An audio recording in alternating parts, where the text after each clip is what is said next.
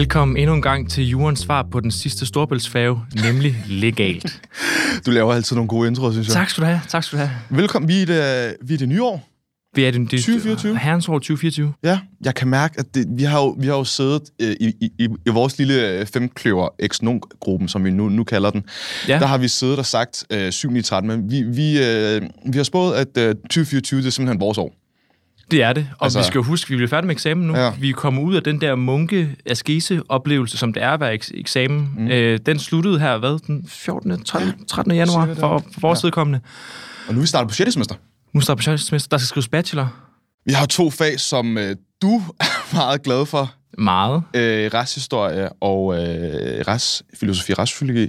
Ja. Jeg er ikke så glad. Vi har været til to forelæsninger. Mm. Jeg nævner ikke nogen, øh, øh, nogen navn. De var så ikke helt så spændende, som jeg havde regnet med, men øh, det, skal jo, øh, det skal jo igennem.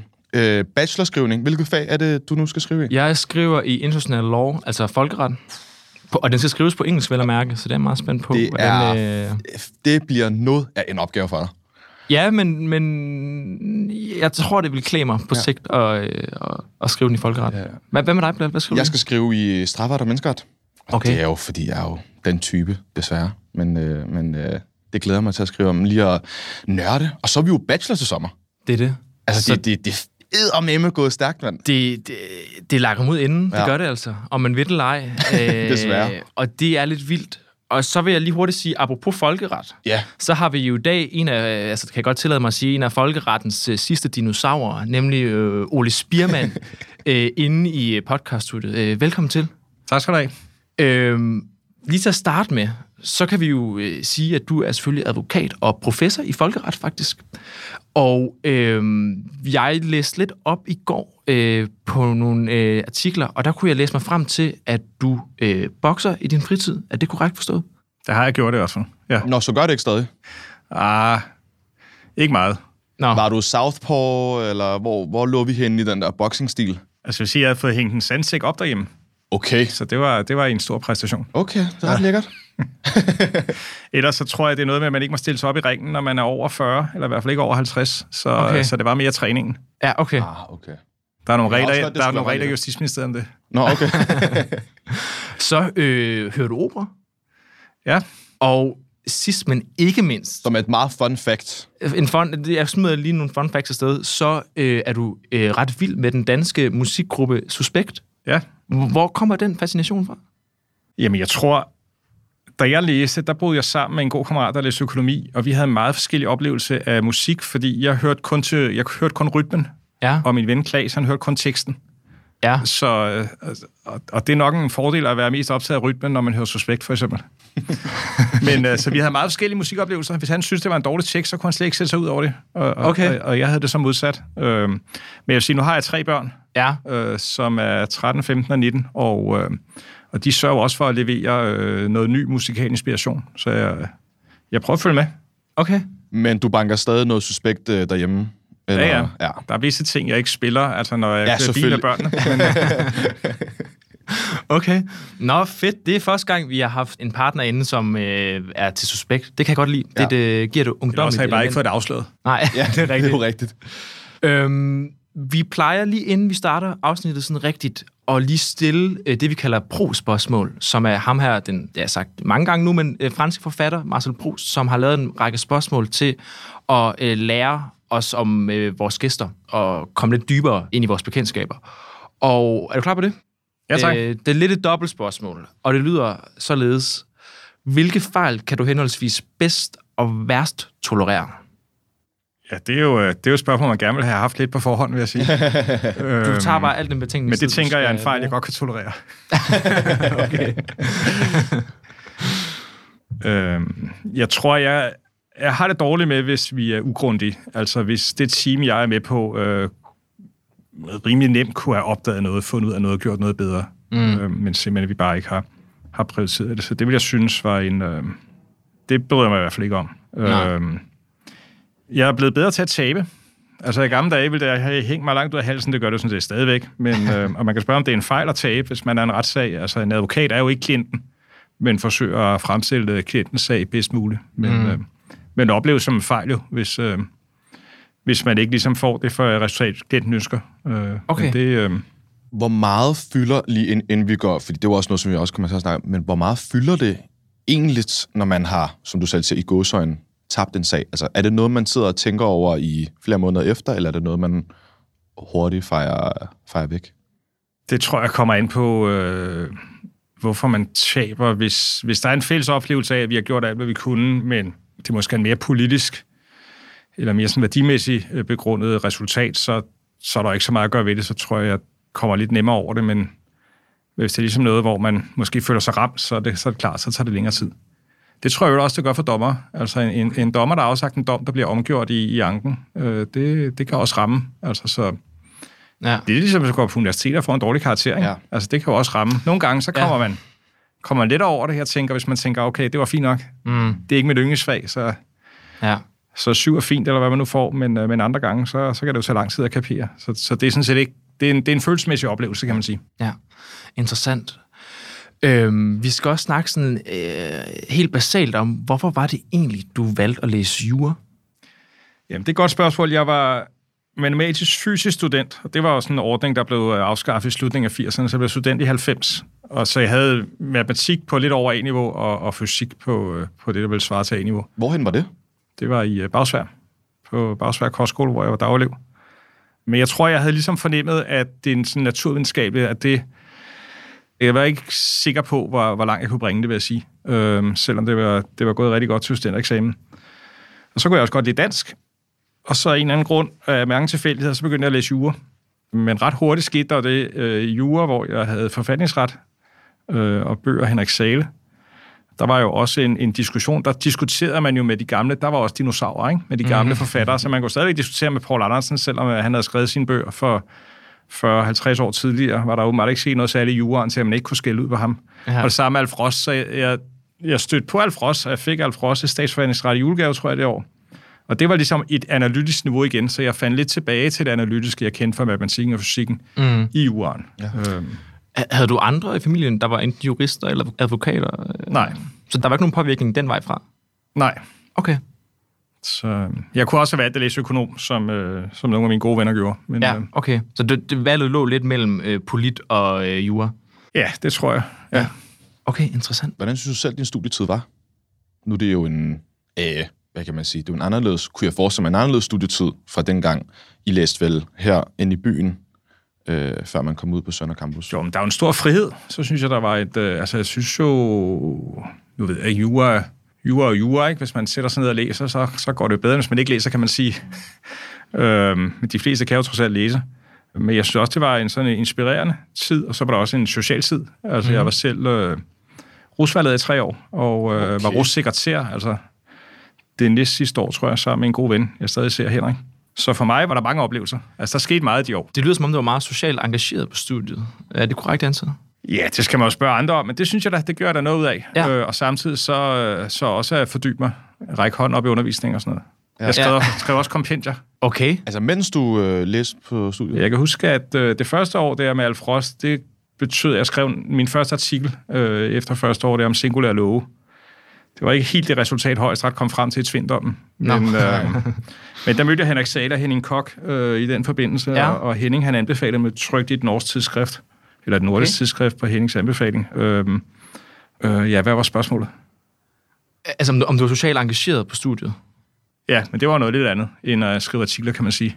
Men øh, Nå, men... men, Nå, men det var men, kompendiet, altså... Om, jeg kom på ja. så i andet år, der havde vi retsfilosofi, ikke? Ja. Ja. som I også har nu. Mm. Og øh, der havde Preben Stor Lauritsen lige skrevet en ny bog, som ikke hed om ret og retfærdighed, men den hed noget om et eller andet. Ja, der skrev ja, jeg så et ja. kompendium, der hed om om.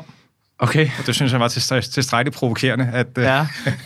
at jeg også kom i meget god dialog med ham. Ja, ja. Øhm, så der skete sådan set meget, men øh, så, så det var sådan det mere intellektuelle, og så var der også det, det sociale. Ikke? Jeg Og- synes, jeg og fik det- et rigtig godt kammeratskab. Ja, Vi, ja. vi vandt EM i fodbold, da jeg var færdig med første år. Hallo. Det var, det var meget godt. Så er du også en... Øh, du er også ind til fodboldverdenen, eller Jeg hvad? er fan af fodboldlandsholdet.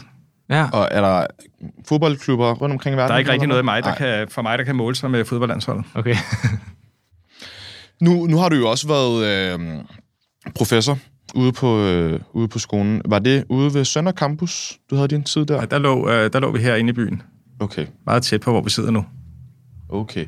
Men hvordan mærkede du, altså kunne du mærke en forskel øh, på det studiemiljø, fra at du øh, var selvstuderende til du ligesom kom på den anden side af, hvad kan man sige, øh, skolebænken?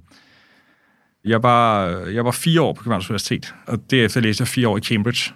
Og jeg tror, at det, jeg oplevede, var stor forskel, det var, at i Cambridge, der tog man de øh, studerende meget seriøst. Så det blev simpelthen set som en intellektuel øh, udfordring. Altså, det blev set som nogle, øh, nogle mennesker, der faktisk kunne, kunne være interessant at tale med for professoren. Mm. Det har jeg også selv taget videre. Øh, håber jeg da i hvert fald den måde, jeg selv øh, går til medarbejder på i dag. Mm. Det var ikke min oplevelse, at det var sådan i, i København. Altså, nu er jeg selv heldig at, at få kontakt med nogle professorer. Jeg talte også en overgang med Bernard Gomar, fordi jeg synes, han skulle opdatere sin, uh, sin aftaleretsbog. Men, uh, men ellers så synes jeg, det var noget med, at professoren måske havde træffetiden i en time om, uh, om ugen, eller noget i den retning, eller en halv. Uh, mm. Så der er oplevet et helt andet miljø derovre. Og det tror jeg faktisk for fastansatte, fordi ellers så er man jo meget, meget fjernt, kan man sige, fra, fra de studerende. Mm. Men det tror jeg faktisk, der ligger noget, også en gevinst for den fastansatte akademiker i at have en større kontakt med studerende. Og det vil jeg tro, at I kan få derude, hvor I er nu, fordi det hele er samlet. Helt klart, helt klart. Jeg vil godt øh, i forlængelse til det, vi lige snakker om nu, øh, stille måske også lidt et stort spørgsmål, men hvad husker du som det hårdeste på studiet? Og i den forbindelse, hvad var noget af det fedeste på studiet, mens du studerede jura? Jamen, jeg ved hårdt. Altså, jeg tror ikke, jeg så noget som sådan hårdt i sig selv, men, øh, men jeg gjorde to ting. Efter jeg havde læst jura i to år, lavede jeg en øh, prisopgave i Folkeret. Det var sådan lidt den mm. måde, jeg kom ind i Folkeretten på i 93, ja. om suverænitet. Ja. Og, øh, Som du vel også fik en øh, guldmedalje for, ja. så, vidt, så vidt jeg har Og det var noget, jeg gik i gang med sådan cirka i september, og man skulle aflevere midt i januar. Så det var en ret intensiv periode. Og dengang var der jo faktisk ikke internet. Så det var jo noget med at øh, trille ned til det kongelige bibliotek og låne, altså søge på suverænitet, og så låne en hel masse bøger om det. Okay. Og, og selvfølgelig også var der domme fra den internationale domstol, og, og, og, og dengang havde Jurlap meget godt, sådan, øh, hvis man gik lidt tilbage historisk, meget godt øh, bibliotek inden for folkeretten. Så det var for dybt sig i det for de 4-5 måneder der. Øh, og der kan jeg huske, da jeg så var færdig, havde afleveret. Og der boede jeg sammen med min gode kammerat, økonomen der, ja. som kun hører teksterne. Øh, han var selvfølgelig en stor støtte. Øh, men, øh, men, men da jeg var færdig, havde afleveret det midt i januar, der havde jeg sådan en øh, kubikmeter bøger, som jeg så skulle ind og aflevere på det kongelige igen. Så det er bare sådan en 7-8 cykeltur frem og tilbage Øj. mellem Nørrebro og, ja, ja. og KU for at aflevere det hele. Øh, det var, så det var hårdt sådan, in, altså for sig selv, men det var, ja. og der var ikke nogen plan. Jeg startede ligesom med at skrive kapitel 1, og så, så løste det sig bare meget godt. Mm. Uh, så det var jo også ligesom, når I skriver bacheloropgave, altså det er, jo, det er jo sjovt at prøve. Det er en virkelig god oplevelse. Jeg tror, man bliver meget bedre jurist af at prøve ligesom at sætte sig ned og fordybe sig noget. Så det gjorde jeg der. Det andet, jeg sådan oplevede, det var så mere som hold. Det var, øh, jeg var med i processpillet og menneskerettigheder. Ja. I uh, Klub Landing var jeg med til at repræsentere hvor vi vandt processpillet lidt senere i, øh, i, i foråret 94. Så det var også en stor, lidt strapasserende øh, opgave engang, mm. hvor vi... Øh, et, et hold meget talentfuldt, vil jeg sige, øh, i dag gode venner, øh, også skulle lære at arbejde i team, hvad man måske ikke øvede så meget dengang. I ret og samfund, tror jeg, vi havde været oppe i gruppeeksamen, men ellers så, så var vi meget individualister. Men det fik vi øvet, og vi vandt op i Island, så ja. Det var en stor fornøjelse. Fandme en spændende studietid, du har haft, synes jeg. Det, der er mange altså, muligheder. Ja, ja. Jeg, får, jeg du... sidder her og får lidt FOMO, at jeg ikke udnytter det optimalt. Nu. Ja, ja vi, vi slapper alt for mig. ja, det, det gør vi. Øhm, Ole, hvorfor blev det egentlig professorvejen? Altså, hvad var det, der tændte i dig, der tænkte, nu skal jeg være professor i øh, folkeret? Udover selvfølgelig, at du havde skrevet den der prisopgave, men hvad gjorde det videre forløb for, at du tænkte... Jamen, så tror jeg egentlig, efter jeg har skrevet prisopgaven, så skulle jeg jo lige blive færdig med tre års prøve. Dengang var der der kom man op i offentlig ret og i forberedt i tre års pensum. Så det var sådan en stor opgave. Så det brugte jeg lidt tid på. Det var også det, hvor jeg begyndte at være rusvejleder og sådan noget. Så det var jeg først færdig med i 95, så jeg læst jura i fire år. Og så øh, kom jeg ind på Cambridge sammen med andre, i dag også gode venner, og læste derovre. Og der synes jeg, der kom det ligesom op igen, det her med folkeret. Det var sådan naturligt at læse, medmindre man ville fordybe sig i, øh, i common law eller engelsk. Så jeg lærte sådan noget folkeret og noget EU-ret, og, og Cambridge tiltræk bare en masse store kanoner, der kom forbi øh, og bare holdt et oplæg en aften eller til et seminar. Så jeg mødte ligesom mange af de mennesker, der havde skrevet øh, de førende bøger inden for faget, som jeg havde fordybet mig i lidt et par år før. Så der blev jeg hængende og lavede PhD derovre. Så, øh, okay, så det var det ene tog bare det andet i virkeligheden? Det ene tog bare det andet, ja. Ja. Øhm, og, og så blev jeg færdig undervejs med kandidaten. Dengang var der nogle obligatoriske fag. Ja. Øh, men de blev så droppet i 98, og så kunne jeg sådan ved at overføre fra min LM og prisopgaven tal for et år, og så havde jeg lavet speciale. Men, altså, og du fortsætter så på universitetsvejen her. Øh, Ja, så kom jeg så tilbage øh, i, øh, i 99, var jeg færdig med at lave PhD, og blev advokatfuldmægtig i det, der hedder Jonas Brun. ja. Og der synes jeg så stadigvæk, at jeg havde nogle ting, jeg gerne ville øh, prøve at fordybe mig i videre. Så jeg kom på universitetet i 2001, Ja. Og øh, som adjunkt, og så blev jeg lektor, og så blev jeg professor i, øh, i 2005. Øh, så droppede jeg hen ad vejen at lave den doktorafhandling, jeg var i gang med, Okay. og, øh, og fandt ud af, at jura jo også er øh, et mere sådan praktisk fag. Så jeg synes ligesom, hvis man kun sad på universitetet... Jeg, jeg blev ved med at have en forbindelse til advokatfirmaet, var det, de kaldte tusmørke fuldmægtig. Mm. Jeg tror faktisk, jeg er rekord, fordi jeg var advokatfuldmægtig fra 1999 til 2008. Okay. Det er jo længere tid, end man regner med, hvis, det, hvis man håber, det går godt i hvert fald. Nå, så du havde simpelthen den stilling ved siden af hele tiden, Ja, mens du jeg var havde lektor og så videre? 15 timer om ugen. Okay. Som fuldmægtig. Ja, Ja. sådan uden for almindelig arbejdstid, kan man ja. sige, så typisk sådan sen eftermiddag. Mm. Øhm, så, så altså, jeg havde talt med dekanen dengang, og han sagde, at man kunne ikke få deltidsansættelse på fakultetet, men der var ikke nogen, der blandede sig i, hvad man lavede, udover så længe det ikke var i strid med, med lov og ærbarhed. Det var ligesom ja. politikken dengang. Øhm, Okay. Men øh, ja, så jeg synes, der var nogle ting, jeg, jeg, jeg gerne vil fordybe mig videre i. Dengang beskæftigede mig en del med international voldgift, og hvordan var det internationalt sammenlignet med folkeretten, måske på en anden måde, og international privatret og sådan noget. Og, Mm. og det kom der også nogle ting ud af, og så på et tidspunkt, så opdagede jeg to ting. Det ene var, at jeg synes, jeg begyndte at skrive det samme igen og igen. Og det synes jeg tyder på, at måske havde jeg ligesom udtømt den akademiske åre, for den her gang i hvert fald. Og det andet var, at jeg fik mange sådan øh, spændende opgaver ude i virkeligheden. Jeg øh, arbejdede lidt for Grønland, jeg arbejdede for store virksomheder med deres beskyttelsesinvesteringer i udlandet, og altså jeg tror, det gik op for mig, det var lidt ligesom at være tandlæge. Hvis man ikke ser folks rigtige tænder, så, øh, så mangler man noget, en, en dimension Ja. øh, hvis man kun underviser i, hvordan man skal behandle andre folks tænder. Ja. Øh, og, så, og i virkeligheden at komme ud, og det kan nok også trøste jer, der er så glade for at studere, og, og det er der også rigtig mange gode ting med, men der er endnu mange øh, flere gode ting ved at, ved at komme ud, fordi verden er så meget, meget mere mangfoldig, og de spørgsmål bliver præsenteret for det behov, der er for ens rådgivning, eller ens kunde, det er så meget mere mangfoldigt, end det man, det, man læser i lærebøgerne, hvor der måske er en tendens til at skrive lidt om de samme emner Mm. øh, generation efter generation, så er der øh, så meget mere, der, som jurister bliver konfronteret med i virkeligheden. Og det, det er Ja. også intellektuelt spændende. Så, Ja. så i virkeligheden synes jeg, at jeg kunne få ligesom den øh, intellektuelle side tilfredsstillet ved, ved at være ude i, ude i virkeligheden. Hvad gjorde så, at du gik fra folkeretten til det, du sidder og laver nu? Du sidder og laver procesret. Ja, vi har jo stadigvæk en stor veneration for folkeret, og jeg har også indimellem bistået udenrigsministeriet og endnu mere øh, Grønland, og også øh, enkelte andre gange kommet forbi folkeret. Sådan noget som investeringsbeskyttelse var jo rigtig stort og godt, indtil EU begyndte at ødelægge det hele. øhm, men øh, så man kan sige, som advokat, så min familie ville gerne øh, blive i København, og det har også været fint med mig, men man kan jo ikke opdyrke et marked, der ikke er der. Så hvis jeg var specialist i folkeret, så ville jeg have, have nogle rigtig korte arbejdsdage Mm. øh, i hvert fald i lange perioder. Og derfor faldt det mig meget naturligt at kaste mig over, kan man sige, øh, tvistløsning, altså øh, retssager, voldgifter og undersøgelser. Øh, og jeg havde arbejdet øh, for sammen med Pierre Mækket i mange år, og der vi fusionerede i 2009 også med Olof Engel, så der var øh, gode forbilleder for, hvordan man kunne gøre det. Helt klart. Jeg har også hørt, øh, ud på studiet i hvert fald, at nogle af de bedste procesadvokater har en baggrund i folkeretten. Øh, er det også noget, du har øh, hørt før, at folkeretsjurister, hvis de laver en transition, så er det ofte til procesretten. Er der nogle ligheder mellem folkeretten og procesretten i den forbindelse?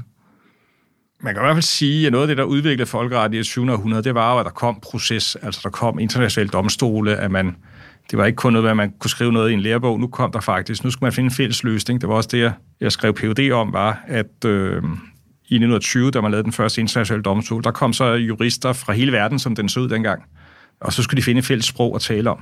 Og det var en øvelse. Altså for eksempel, Alf Ross har skrevet sin lærebog, som man brugte op i 80'erne, at når det kom til soldater, så hvis soldater handlede abnormt under en krig, så ville det ikke øh, henregnes til staten, fordi øh, det kender vi jo fra 3. 19. anden, ikke? skrev mm. Ross. Det var meget dansk måde at se tingene på. Det er jo ikke sikkert, at man i, i et afrikansk land kender danske lov 3. 19. anden, eller, Nej. eller et sydamerikansk land, eller et asiatisk land. Så det der med at finde et fælles sprog, hvor vi faktisk kan også løse sagerne sammen i folkeretten, det synes jeg var meget spændende. Og det var det, der skete der, og det var det, jeg skrev PhD om. Så man ikke er for, altså diplomater, de kan jo indgå forhandle aftaler og alt muligt andet. Jurister i folkeretten, det er vel meget tvistløsningen. Mm. Men jeg tænker, at man kan komme mange steder øh, til at blive en god procesadvokat. Det gode ved måske at have lavet folkeret, eller måske også EU-ret, det er, at man er opmærksom på, at ting kan se anderledes ud fra folk, der har uddannet ved et universitet i et andet land. Og det tror jeg måske i bedste fald kan give en kreativitet til, at man ligesom siger, måske kan vi se det på en anden måde. Det er jo meget det, vi arbejder med i dag. Det er, øh, når der kommer en sag ind, at, at så kan det godt være, at der er lagt et spor ud, men måske skulle man prøve at køre en anden vej, overveje noget andet. Og i den forbindelse, når man hører navnet Ole Spiermann, så tænker man jo på nogle af de øh, største danske sager i nyere tid. Og det er jo nogle af de sager, som vi skal snakke om. Det er det i hvert fald.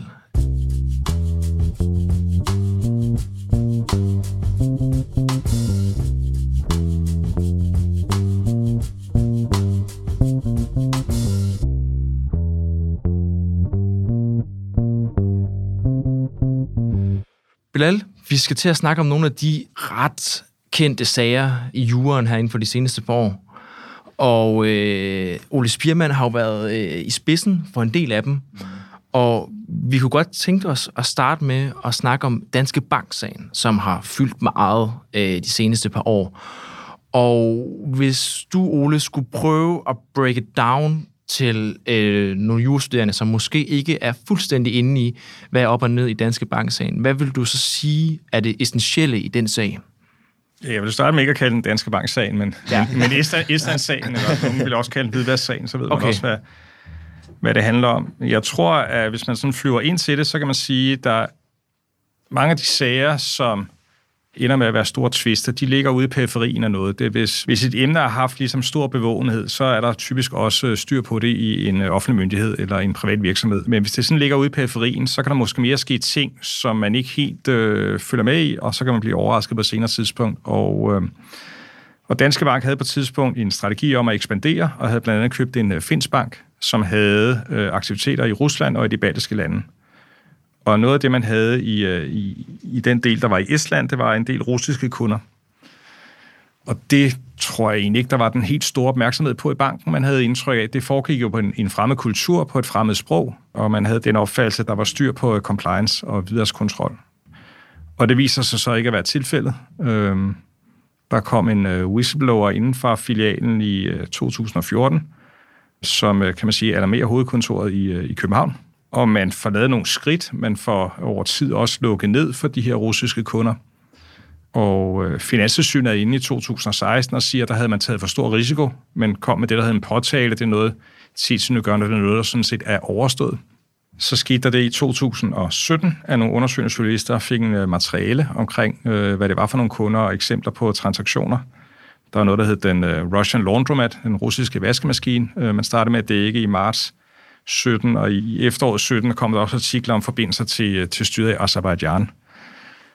Og der tror jeg på det tidspunkt, at det, det var ligesom noget, Danske Bank havde lagt bag sig, og, øh, og der var mange flere oplysninger, end man havde i hovedkontoret. Altså mange flere oplysninger i avisen. Og hvad var det her for noget? Det skulle man så finde ud af, at man lavede nogle undersøgende skridt, og på et tidspunkt så blev interessen så stor øh, eksternt, at man også lavede en undersøgelse. Og det var den undersøgelse, som vi var, i, øh, vi var i spidsen for. Oprindeligt var det, kan man sige, en transaktionsundersøgelse. Hvad var det for nogle transaktioner, der var sket med de her udenlandske kunder i den estiske filial? Øh, var der noget, der skulle indrapporteres til hvidvaskreglerne, altså mistænkelige transaktioner, man ikke har fået indrapporteret? Og så senere kom der også øh, i slutningen af 17, øh, kan man sige, en ansvarsvurdering af, var der nogen i den estiske filial eller i, i hovedsædet i København, som, øh, som skulle have handlet anderledes. Altså, var, mm. der, var der noget, der skulle kritiseres? Det, det mm. mente man også skulle undersøges. Og på det tidspunkt var Finanstilsynet så også i gang. Så det er sådan, nogle gange med mediedækning, så tager Finanstilsynet også sagen op igen, og det gjorde man her. Og øh, vi var sådan ved at komme rigtig i gang med vores undersøgelse der omkring øh, jul 17, og samtidig kom Finanstilsynet med et udkast til afgørelse, som var meget, meget kritisk over for banken på alle niveauer, fra bestyrelse og, og helt ned til filialen. Så direktionen, øh, de ledende kontrolfunktioner i legal og mm. compliance, intern revision. Så alle var ligesom øh, påvirket. Vi var så udnævnt som undersøgelse i, i mellemtiden, og, og vi havde så en del af dialog med Finanstilsynet, fordi vi var jo udefra. Vi har i Brun og Jejle øh, Danske Bank som klienter haft det i mange år, men, øh, men vi var i ligesom ikke banken, så vi kunne, vi kunne se det udefra og, og dele så løbende Finanstilsynet i løbet af 18, som undersøgelse skrev frem vores resultater og havde drøftelser om det. Finanstilsynet kom så med en afgørelse i maj 18 med, med påbud øh, som var omfattende, og vi blev færdige med vores ansvarsvurdering i, øh, i september 18. Der var et pressemøde. Den administrerende direktør gik af i den forbindelse. Øh, mm. Kort tid efter gik bestyrelsesformanden også af. Og, øh, Og så har banken været igennem en udvikling. Vores transaktionsanalyse fortsat nogle år endnu. Den var først færdig omkring 2020. Okay, fordi det, der er ret interessant på det, man kan vist godt sige meget i pokegørende pressemøde, der blev holdt, der når I frem til, at der er begået en række kritisable fejl, men ikke men man kan ikke sætte ledelsen øh, til retlig ansvar, altså her Thomas Borgen, øh, som så går af. Kan du prøve at forklare lidt, hvorfor man ikke kan det? Og hvad er det for nogle kritisable fejl, der er blevet begået? Ja, altså det er klart, at vi har jo vurderet en hel masse øh, personer, og de, øh, de vurderinger kan jo ikke deles. Altså det, det giver allerede sig selv, hvis personer ligesom ikke giver samtykke til det. Så, mm. så der er jo øh, vurderinger af mange andre end dem, der blev offentliggjort. Okay. Øh, men man kan jo sige som tomfærregel, at der, der er jo meget detaljeret øh, regulering af finansielle virksomheder også i forhold til, hvem der skal gøre hvad. Der blandt andet det, der hedder ledelsesbekendtgørelsen. Mm. Øh, men, øh, men når du er helt oppe i toppen af en finansiel virksomhed, så vil det som hovedregel kræve en advarsel. Og så spørger man, hvordan reagerer du på den advarsel? Øh, så du, du har ikke, altså, når noget går galt, så har du ikke et automatisk ansvar, fordi du er, du er, du er topleder, så, så du skal have haft en eller anden anledning til at, til at gå ind. Øh, og, øh, og der kigger vi jo igennem, ligesom kan man sige, hvad informationer, der var kommet op til, til CEO'en, eller helt op til bestyrelsen, og, øh, og hvordan reagerede man på de, øh, på de informationer, og, og skulle man have gjort mere. Og, øh, og det er selvfølgelig en samlet vurdering. Men, øh, men der kom vi frem til, at vi, vi mente ikke, at bestyrelsen øh, havde gjort noget, der sådan var øh, kritisabelt, at ikke retligt kunne gerne til en sanktion, og det mente vi heller ikke CEO'en. Og det, mm. det står jeg sådan set ved i dag. Ja. Man, kan, man kan sige, at virkeligheden, der var jo en offentlig rapport, som kom ud, og det, der var rigtig vigtigt for os, det var, at det faktum, vi lagde frem, at det var ligesom, øh, det var dækkende. Vores vurderinger, dem kan man jo så, dem kan man jo forholde sig til, fordi nu kender man hovedlinjerne i faktum. Øh, men det vigtige for os var, at det faktum, det, øh, det, der var ikke nogen journalist eller myndighed bagefter, der kunne komme og sige, at ah, der er noget, I har overset helt grundlæggende her. Nej. Og, og det lykkedes. Ja. Det var... Det var en fantastisk holdpræstation for rigtig mange mennesker, der øh, startede der i december 17 og blev færdig i, i september 18. Altså, det var en...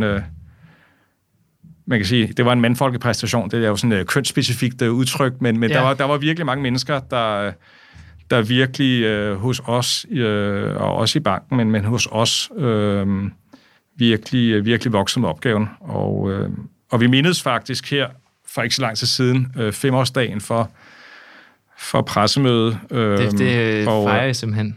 Nej, vi fejrede det ikke, men vi var ked af det, fordi det, det, var, det, var, det, var, det var et tidspunkt, hvor der var så mange mennesker, der skulle agere så selvstændigt inden for så mange nye områder, og tage dialogen med, med, med banken og, og amerikanske advokater og alle mulige andre og myndighedspersoner. Øhm, og der var samme mange mennesker, der viste sig, at det, var det, det, det kunne de gøre. Ja. Øh, så for alle, tror jeg, der var med, fremstår det som en, en helt unik oplevelse.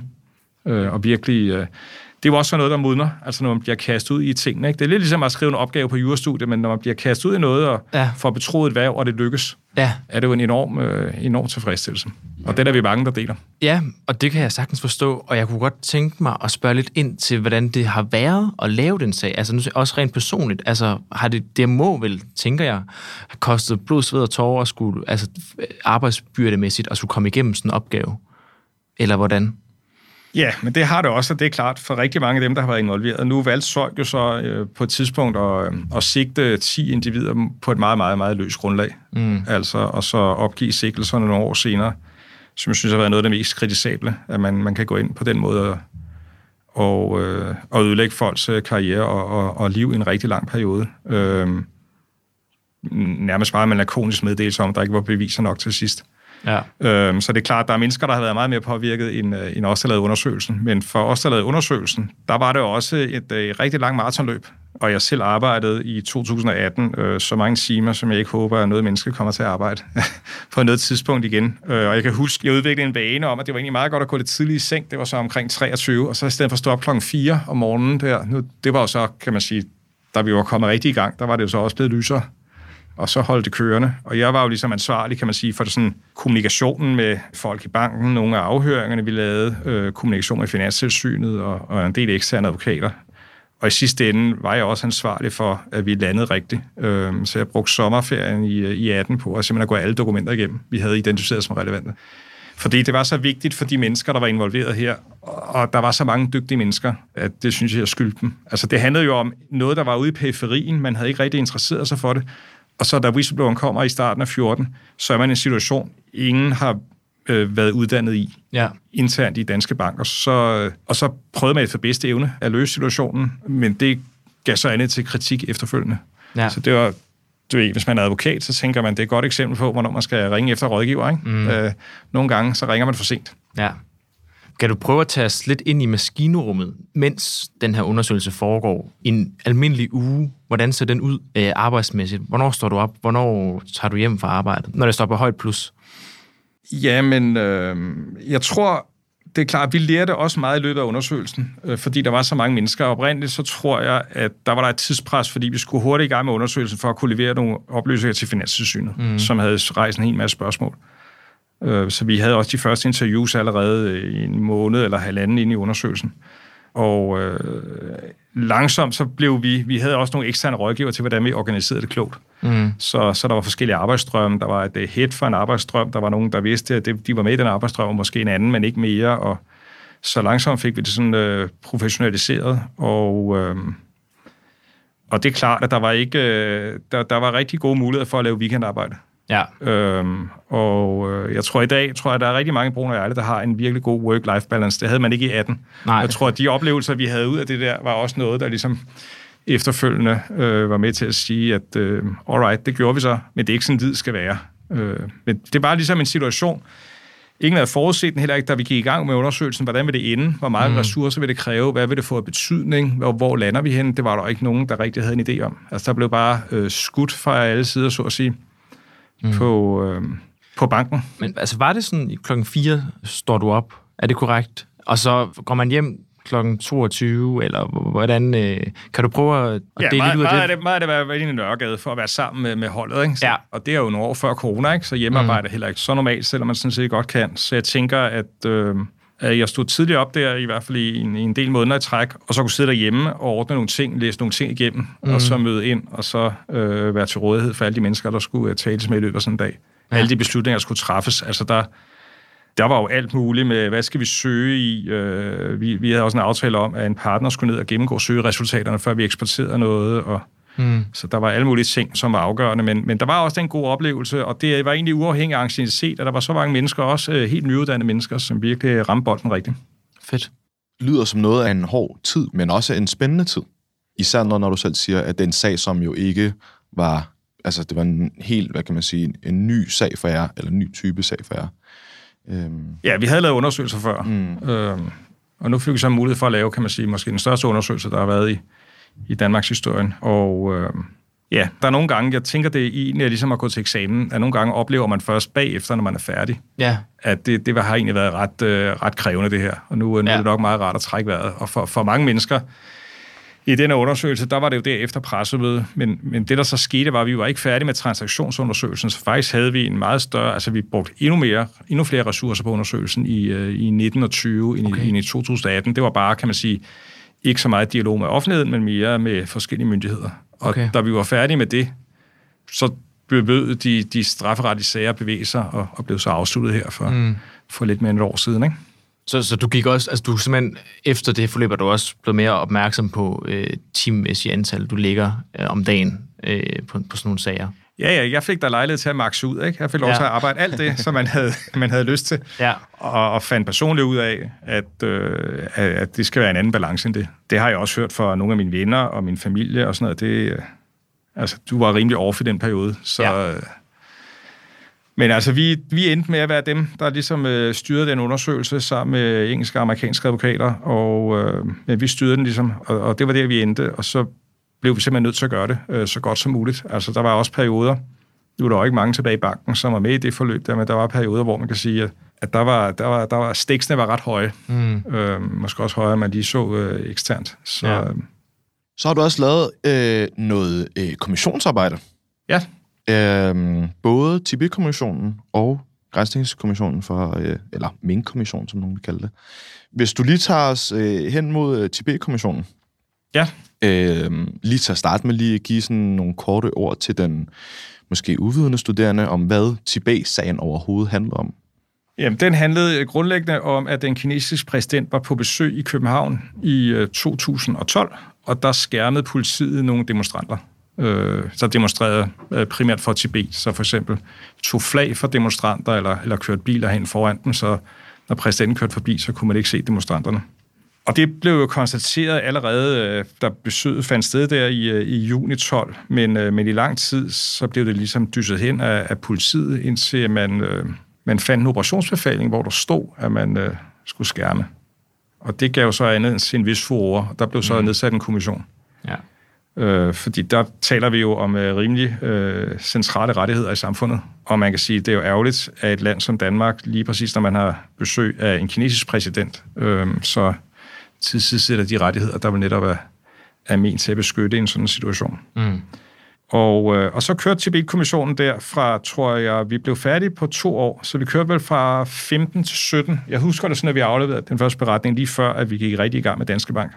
Og der kunne man så spore det op et, et vist stykke op i kommandobrækken i politiet, øh, hvem der havde kendt eller måtte have kendt til de her ordre om, at øh, man ligesom skulle skærme. Øh, så skete der det i, i 18, at man fandt nogle... Øh, altså en kommission, kan man sige, den bliver nedsat i henhold til en lov, og det er myndigheden, der så ligesom skal lægge kortene på bordet og give kommissionen materiale. Det har myndighederne ligesom ansvaret for. Og der fandt man så noget, nogle ekstra datakilder nede i en kælder i Rigspolitiet, tror jeg. Og det gjorde så, at øh, kommissionen blev gennedsat. Og det forløb, kan man sige, øh, viste nok, at kommissionen også havde en eksponering, hvis man ikke havde fået alle kort på bordet. Så, så i anden Tibet-kommission, der så arbejdede fra en gang i 18, og så øh, nogle år frem, der påtog kommissionen sig selv at være med til at søge. Det vil sige, nu fik man lige pludselig masser af mailbokse, masser af arkivmateriale, mm. så man havde måske knap 200 millioner stykker øh, dokumenter, okay. øh, og søgte selv rundt i. Og der viste det sig så, at de embedsmænd, der var blevet afhørt i den første kommission, hvor de ligesom selv havde givet for deres mailbox, hvad der måtte være relevant, eller hvordan man nu havde ordnet det, der havde, var det så, da man afhørte i, i den anden kommission, der var det kommissionen selv, der havde søgt deres mailbox, og så kom der jo faktisk flere ting frem. Okay. Blandt andet øh, fra departementchefen i Udenrigsministeriet, der havde skrevet en, øh, en mail til mange modtagere om, at nu skulle man ligesom sørge for, at dansk træskovalds øh, ikke kom til at forstyrre den kinesiske øh, statsballet. Og øh, det var vigtigt, at Københavns politi og sådan noget var opmærksom på deres rolle. Okay, så lidt kamufleret pres i virkeligheden. Ja, det var så det, kan man sige, den anden kommission gik ud på, og der var også været efter der ligesom var et par mellemledere, der var blevet kritiseret den første kommission, så har der været andre, øh, måske navnlig øh, lidt ældre politifolk ude og fortælle, at det havde de også oplevet før. Så tidsperioden var også udstrykket. I, i første gang var det fra 12 til 14, og, og nu tror jeg, at anden kommission gik man tilbage til 90'erne. Mm. Og fandt forskellige eksempler, og det betød, at nu var kritikken ikke begrænset til Københavns politi, men gik også op, øh, noget op i PT, men måske også navnlig op i Udenrigsministeriet. Men så vidt jeg orienterer, så fik det vel ikke nogen alvorlige repressalier for dem, der var involveret i sagen? Eller hvordan? Nej, altså det, og det kan du sige, nu kommer vi til min kommission om et stykke tid, men jeg tror mm. måske nok, at beskeden er, at man skal ikke være så optaget af det personlige. Jeg vil tro, at sådan for centraladministrationen, der har det, at der bliver nedsat en kommission, der fokuserer på et område, det fungerer i hvert fald i en overrække som en, øh, en lille huskeseddel. Nu tror jeg, at alle har forstået, at øh, og også langt ude i politiet, at man kan ikke... Øh, man kan ikke ligesom nægte folk deres ret til at demonstrere. Det kan være, at man placerer dem et hensigtsmæssigt sted, men mm. man, kan ikke, man kan ikke tage flag fra dem. Nej, okay. Øhm, så, så, så det har en funktion for hele systemet, og man kan spørge sig selv, om, om det fokus, der er på individer, som jo i vidt omfang også er mediedrevet, ja. om det i virkeligheden, øh, hvor sundt det egentlig er, og hvor, mm. hvor meget det egentlig rammer pletten, fordi der er jo så meget og det har vi også gjort i de kommissioner. Vi starter med at vurdere myndighedernes ansvar så som juridisk person. Mm. Og så hvis der er noget, man kan kritisere myndigheden for, kan man så gå ned, og, og er der så også nogle personer, der bliver, bliver fanget af det, man i virkeligheden øh, starte med myndighederne, og nogle gange skulle man måske bare slutte med myndighederne. Mm. Og så overlade det til myndigheden selv, hvis der, hvis der er noget, man synes, der er internt. Der, altså man kan placere noget et bestemt sted. Øh, skal der så ske noget i, i anledning det? Helt klart. Hvordan var det at arbejde med sådan en sag? Var der nogen forskel på Danske Bank-sagen, og hvordan, altså, kan du tage os med ind i sådan kommissionsarbejdet, øh, hvordan det er? Jamen, der oplever man jo andre professioner, kan man sige, inden for juraen. Så en kommission er typisk nedsat med en landsdommer som formand, som også har det som sit fuldtidsarbejde og leder afhøringerne osv., og, videre, og, og leder hele processen. Og så er der to sådan, menigmedlemmer, en professor og en advokat. Og så er der et sekretariat, som øh, består måske af nogle øh, byretsdommer, dommerfuldmægtige, så kan der være nogle søgeeksperter, IT-eksperter, noget sekretær, altså rigtig sekretær, kan man sige. Øh, og, øh, og i forhold til en advokatundersøgelse, så, så er det klart, at professoren, hvad kan professoren komme med? Det er jo et godt spørgsmål, ikke? Men professoren kan jo i hvert fald øh, måske påtage sig at holde, holde ligesom en kommission opdateret på, at vi ligesom fanger de nyeste ting inden for juraen og overvejelser, hvor at advokaten tænker, at jeg kan bidrage meget med bevissikring. Det er jo det, advokater arbejder med. Altså, hvordan indsamler vi beviser? Hvad skal vi have med? Hvad skal vi ikke have med? Og dommeren øh, har jo god erfaring med at vurdere beviser, altså hvad, hvad holder, så at sige, i retten, hvad holder ikke og også at lede øh, retsmøderne. Så, så jeg synes, man får kombineret fra tre forskellige vinkler fra det juridiske univers, så får man kombineret noget, der, der virkelig kan blive stærkt i en kommission. Og det var det mm. bestemt i, øh, i Tibet-kommissionen. Var arbejdet lige så intensivt øh, som med, øh, med sagen med øh, Danske Bank? Altså var det lige så, i godsøjne, lige så hårdt, som du oplevede den sag som øh, Tibet-kommissionen? Nej, der er rollerne lidt anderledes fordelt, så der er det jo formanden, altså landstommeren, der har initiativet, kan man sige. Øh, og selvfølgelig bliver alting drøftet, men det er ligesom landstommerens fuldtidsjob. For os andre, der er det dit tidsjob. Så selvfølgelig er alle øh, lige ansvarlige for resultatet, men, øh, men, øh, men landstommeren tager ligesom føretrøjen. Vi skal også lige hurtigt nu at vende øh, Grænsningskommissionen, som du også er en del af. Øh, altså, apropos vores snak om personborgen kritik af embedsmænd, så har, er det en af de sager, der virkelig har givet... Øh, man kan diskutere, om det er mediehits eller hvad det er, men i hvert fald øh, departementchefen for statsministeriet har virkelig været under hård beskydning fra medier, og er faktisk, en, vil jeg våge påstå, en kultur, man ikke har set før, at man på den måde øh, hænger embedsmænd ud. Jeg kan huske, var det Ekstrabladet eller BT, der lavede en, en flyer, med, med Barbara Bertels navn, der kørte rundt omkring øh, Christiansborg øh, i en flyver. Så det, det har været et, et vildt forløb på, på den måde. Kan du prøve at tage os med ind i maskinrummet om, hvad er det, Grænsningskommissionen den omhandler? Altså jeg kan sige, at øh, jeg synes for, for alt kommissionsarbejdet, også for min kommission eller Grænsningskommissionen, der er der den glæde, at man møder utrolig mange dygtige embedsmænd. Mm. Altså, der er, øh, der er mange jurister og også øh, andre uddannelser, som øh, virkelig tager en tørn i centraladministrationen. Og kan man sige, det er jo ikke fordi, at jeg vil sige, at lønniveauet var dårligt, men måske kunne have fået mere vellønnet job, men, mm. men virkelig yder en, et samfundsbidrag. Så der er rigtig mange dygtige mennesker, man møder. Og det kan lige så godt være blandt nogle af de fuldmægtige, man tænker, det var da egentlig imponerende, at, at du fik alt det med, øh, som det kan være nogle af cheferne. Mm. Så er det også interessant at se, at der er meget forskellige kulturer i de forskellige ministerier. Og det er også ligesom forskellige vinkler, der er afhængig af, hvor højt man er oppe i, øh, oppe i hierarkiet. Okay. Så, øh, så på den måde synes jeg, at... Øh, Har du nogle eksempler på det? Jamen, jeg kan huske for eksempel, var der nogle øh, fuldmægtige i Finansministeriet, der i... Det var meget hektisk, kan man sige, i perioder omkring behandling af mink, der ligesom var dem, der sikrede, at, at når nu at Miljø- og Fødevareministeriet mente, at der var hjemmel til noget, men ikke til noget andet, at det kom med også i det næste notat, noget man havde skrevet tidligere. Så, så der var ligesom også sådan en, øh, en holdånd, der strømmede igennem det hele. Øhm, og de var ikke jurister, men øh, ja, så det var jo en oplevelse. Så var der ja. Der var jo en jurist, ikke? altså den juridiske chef ude i Fødevarestyrelsen, der stod fast, da det ligesom rigtig strammede til, at man havde øh, truffet beslutningen, og ligesom sagde, der er ikke hjemmel. Og det tror jeg, det har der været diskussion om. Altså, vi har jo ikke været i lokalet, så jeg kan jo ikke sige, hvordan ordene er faldet, men, øh, men et gæt kunne være, der godt har været måske, at man har testet, om det virkelig kunne være rigtigt, der ikke var hjemme. Mm. Øh, øh, som nu lovene var formuleret, og det var helt uforudset videre. Men, men denne person stod fast, og det er jo også et eksempel på, måske, at det kan komme ned til en enkelt jurist. Mm. Øh, og hvad mener denne jurist er rigtigt? Og hvis man ligesom mener noget klart den ene vej, jamen så, så gav det jo så anledning til, at så havde man faktisk truffet en beslutning, man, man nåede at holde pressemøde, før at den vurdering øh, blev delt, og den blev måske også først klar efter pressemødet, og så kørte det hele mm. derfra. Ikke? Og man kan sige, det der med, at der er en enkelt jurist, der nu kan træffe en så epokegørende beslutning, kan det have noget at gøre med, at der måske er et workflow i ministerierne, som er overgivet eller øh, overophedet, tror du? Jeg tror, at Altså, jeg tror, at, øh, at de mennesker, der var med i det her, hvad jeg jo ikke var, de mente virkelig, det hastede. Mm. Og, øh, og der var jo også det, at der var ligesom sket en form for læk, fordi at minkbranchen var ligesom blevet orienteret meget tidligt om, at man havde fundet, øh, eller muligt havde fundet en mutation. Og, og det vil sige, at det tror jeg også medførte et vis, øh, en oplevelse af tidspres. Så det, altså jeg tror egentlig ikke, at kommissionen så meget har sat sig til dommer over, om der var tidspres eller ej. Det, det er også svært at gøre, men, men man kan sige, at systemerne skal jo fungere netop, når der er tidspres. Mm. Altså det, mm. det går jo heller ikke at når politiet så møder op øh, til demonstranter, der kaster med brosten, altså, nå, Nu, det, var, det var simpelthen for kaotisk, så nu, nu galt reglerne ikke mere. Nej. Øh, så de skal jo netop gælde reglerne øh, i de situationer. Det vil sige, når man anvender reglerne og vurderer deres indhold, så skal man selvfølgelig tilpasse efter, at der også skal være en, en rimelig mulighed for at overholde reglerne. Men, øh, Ja. men det skal man så også... Altså, jeg, jeg tror, man, man ændrer jo også løbende på... Altså, du kan sige, ligesom vi i Danske Bankundersøgelsen blev organiseret bedre og bedre, så tror jeg også, at hele forløbet med corona for centraladministrationen var et eksempel på, at man, man, man ligesom lærte, så man øh, lagde skinnerne ud, og det, øh, det tror jeg ikke, man kunne have gjort, øh, gjort meget anderledes. Mm. Men det er klart, at øh, beslutningsprocessen blev koncentreret, hvor at fagministeriet gled ud, Ja. og det var også det, vi i virkeligheden øh, beskæftigede os med. Hvad er den retlige betydning af det? Altså, man skulle simpelthen have haft Justitsministeriet mere ind over, eller hvad tænker du? Ja, Miljø- og Fødevareministeriet var jo, kan du sige, da man lavede det afgørende beslutningsgrundlag, ikke så meget med, som de ville have været normalt. Og under afhøringerne i min kommission var det jo meget det her spørgsmål om, øh, om der havde været en ordre, og var det en instruks, det der blev sagt, øh, var det en ordre, og hvordan skal vi retligt bedømme det? Og, mm. og for kommissionen var det afgørende i virkeligheden noget helt andet, nemlig at man øh, vildledte minkavlerne. Ja.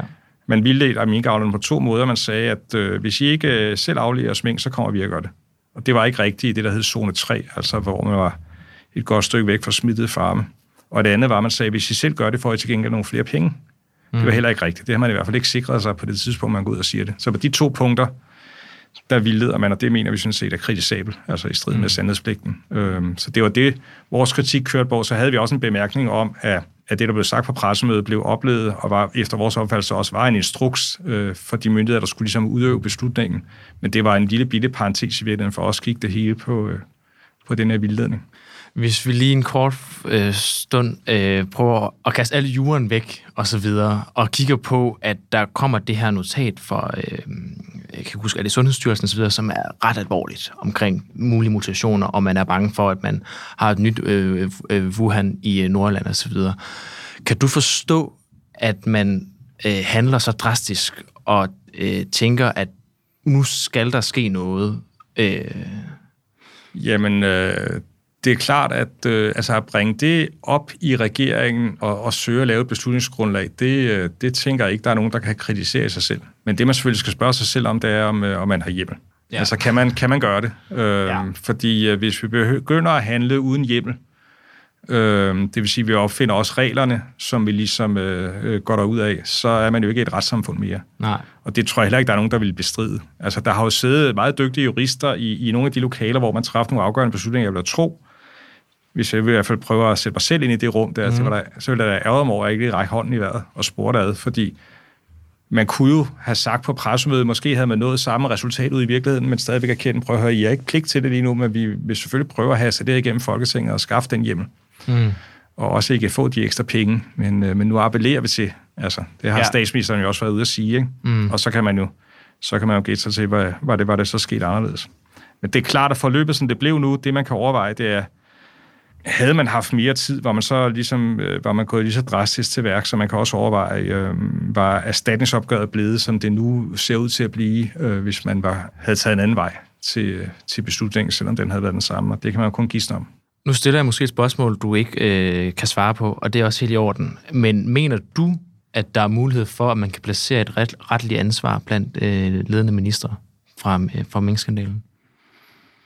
Jamen, altså, jeg begrænser mig til det, vi, vi skrev i kommissionen, øh, med, med den tilføjelse selvfølgelig, at embedsmænd også har retssikkerhed, og nu, øh, nu valgte øh, kammeradvokaten, justitsministeriet og andre at, at føre to tjenestemandssager, eller to tjenestlige forhør. Øh, det ene blev ikke nødvendigt, fordi departementchefen sagde op, det andet blev gennemført, og der fandt man ikke grundlag øh, for kritik. Øh, og, øh, og det er jo sådan, det er. Det er jo en del af, af embedsmænds retssikkerhed, som også er vigtig. Øh, vi har ikke, vi har ikke vurderet ministre, øh, og, øh, og man kan sige, at der var en minister, der gik meget hurtigt. Ja. Og, øh, og så har der været diskussion i hvert fald om, øh, om en anden minister, og, øh, og det har jeg sådan set ikke øh, nogen synspunkter for. Altså, vi har vurderet det faktuelle, hvad, hvad viden havde ministeren og det. Mm. Det har vi prøvet at gøre med omhu, og der, der synes jeg ikke, der er ikke kommet nye oplysninger frem. Nej, til man kan placere et ret- retligt ansvar i jævnfør ministeransvarsloven. Ja, og, og igen kan man sige, det kan være, hvis vi bliver fuldstændig optaget af, øh, af enkeltpersoner, så, øh, så mister vi måske en, en del af det vigtige budskab inden for systemet. Altså, hvad kan man lære af Mink-sagen? Altså, for der skete jo øh, væsentlige fejl, det er jo ikke til diskussion.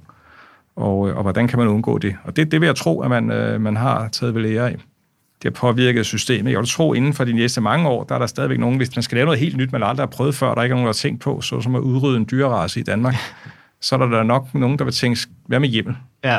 Ikke? Og Jeg kan huske, da jeg gik på studiet, der var hjemmel jo sådan noget lidt diffust noget, og så havde Ja. vi en meget kompliceret bog af Ben Christensen, og der var også lidt i vores øh, forfatningsretsbog, men, men nu har vi fået nogle gode eksempler på, at det faktisk er vigtigt. Ja. Og det med hjemmel, det er, jo, det, er jo, altså det er jo demokratiet. Det er jo Folketinget, der skal lave reglerne. Og hvis Folketinget ikke har lavet en regel, så er der ikke nogen regel. Men tror du ikke det, tilbage til der med ansvaret hos de øh, ledende minister, tror du ikke, bare lige for at lege øh, djævelens advokat, tror du ikke også, det har meget at gøre med sådan, at det i et eller andet omfang godt øh, måske kan spores op til, at det er jo i gåsøjen dem, der er, hvad kan man sige, det sidste led, inden det skal ud. Jeg, jeg kunne også selv forestille mig fra din side af, øh, som partner, hvis der blev lavet en fejl nede hos en studjur, at du i et eller andet omfang også selv kunne påtage dig den fejl, selvom det jo i godsøjne ikke er dig, der har lavet den, men at det er en længere nede i øh, systemet. Altså, at man prøver at finde ud af, at det kan godt være, at ja, der er nogen længere nede i hierarkiet, der har lavet fejlen, men at, kan man sige, overhovedet også ligesom skulle have haft, øh, haft styr på det hele.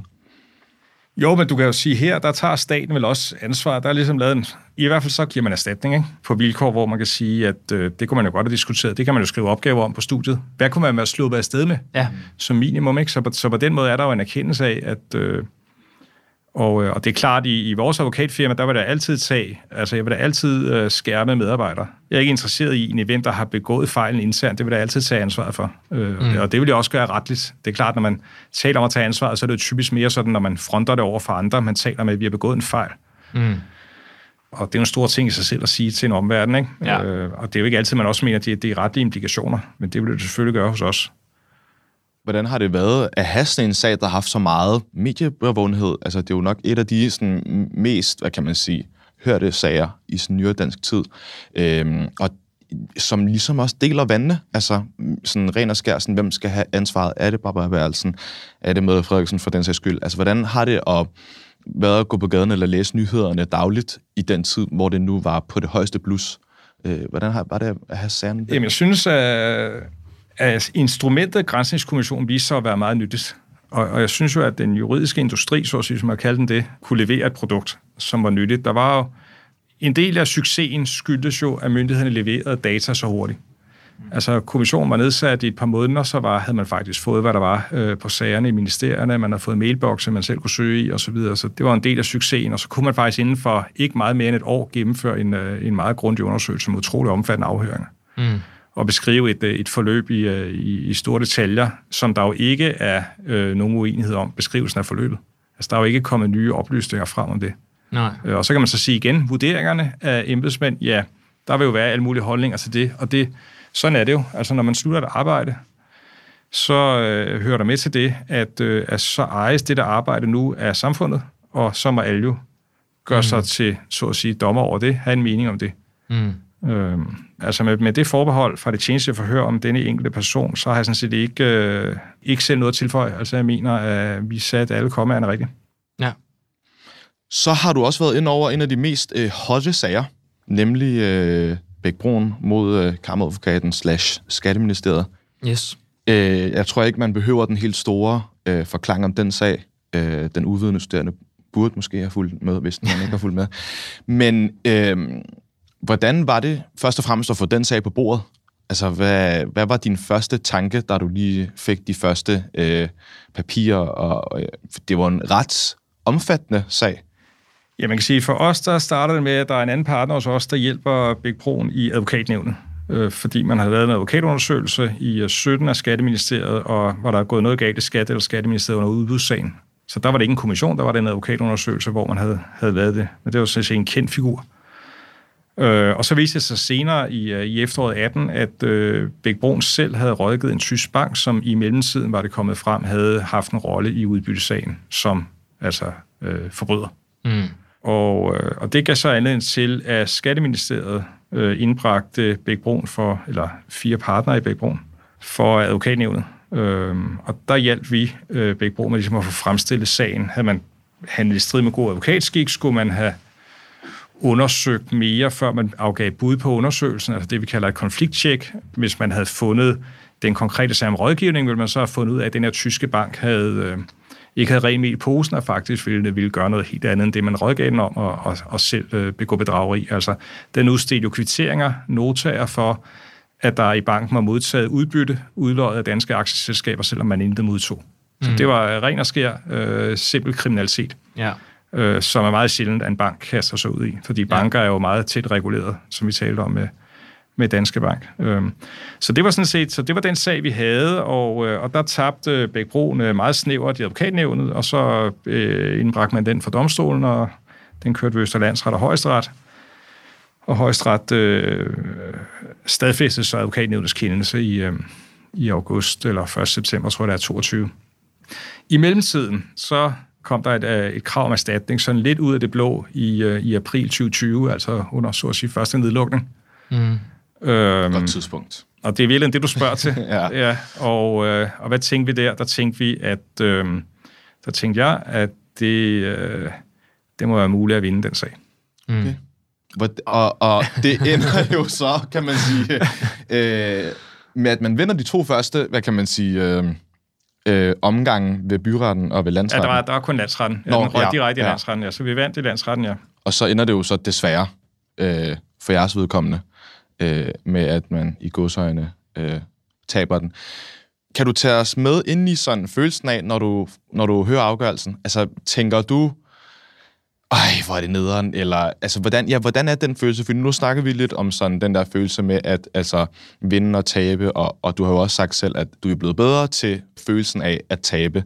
Men hvordan var følelsen med at, sådan, med at få, ja, at høre den afgørelse? Fordi mm. uh, vi har nogle venner, som arbejder begge kontorer, som også sagde, at uh, i hvert fald hos Bækbroen, der var der måske ikke lige den bedste stemning. Nej. Så hvordan var følelsen hos dig? Jamen, jeg, altså, jeg har en del gange i løbet af Øh, og jeg var også med i uh, selskabstømmersagerne der i slutningen af 90'erne, starten af 0'erne øh, i, øh, i Jonas Broen. Og jeg har brugt meget tid på at forstå den praksis, der var om selskabstømmersager, der kom der 97, 99 og så øh, starten af 0'erne. Og jeg synes faktisk, at nu havde jeg endelig fundet en rigtig god måde at forstå det på og forklare det på i proceduren i, øh, i Bækbroen-sagen for Højesteret. Øh, og så valgte Højesteret så at tage et rigtig, rigtig stort hop i skærpende retning over for rådgivere. Og øh, det er klart, at vi havde igennem hele sagen, hvad var vanskeligheden i sagen? Hvis der var en vanskelighed, jo vanskeligheden var, at det angik skatterådgivning. Og, øh, og der er jo sket en udvikling i samfundet, der er også nye regler, de advokatiske regler, så der er sådan et, et fokus på, øh, hvad kan rådgiver være med til, hvad kan de ikke være med til øh, i forhold til sådan lidt fikse ting øh, på skatteområdet. Så det var ligesom, øh, det kan man sige, det var udfordringer, den, den var vi jo øh, godt bekendt med at prøve at håndtere, det synes vi selv lykkedes meget godt. Men det var jo ikke fordi, at vi tænkte, at øh, når vi nu har vundet landsretten, nu er den stensikker. Altså, tværtimod, så tabte vi jo disciplinærsagerne. Øh, altså, advokatnævnets kendelse blev stadfæstet med en begrundelse, som også indeholdt kulpa-element. Jeg havde selv protesteret på, at man ikke kan bryde god advokatskik uden at have udvist kulpa. Det var højst ret enige i, men så fastslog de så, at der var kulpa. Og så kan man sige, det var der så, da man bød på advokatundersøgelse i 17.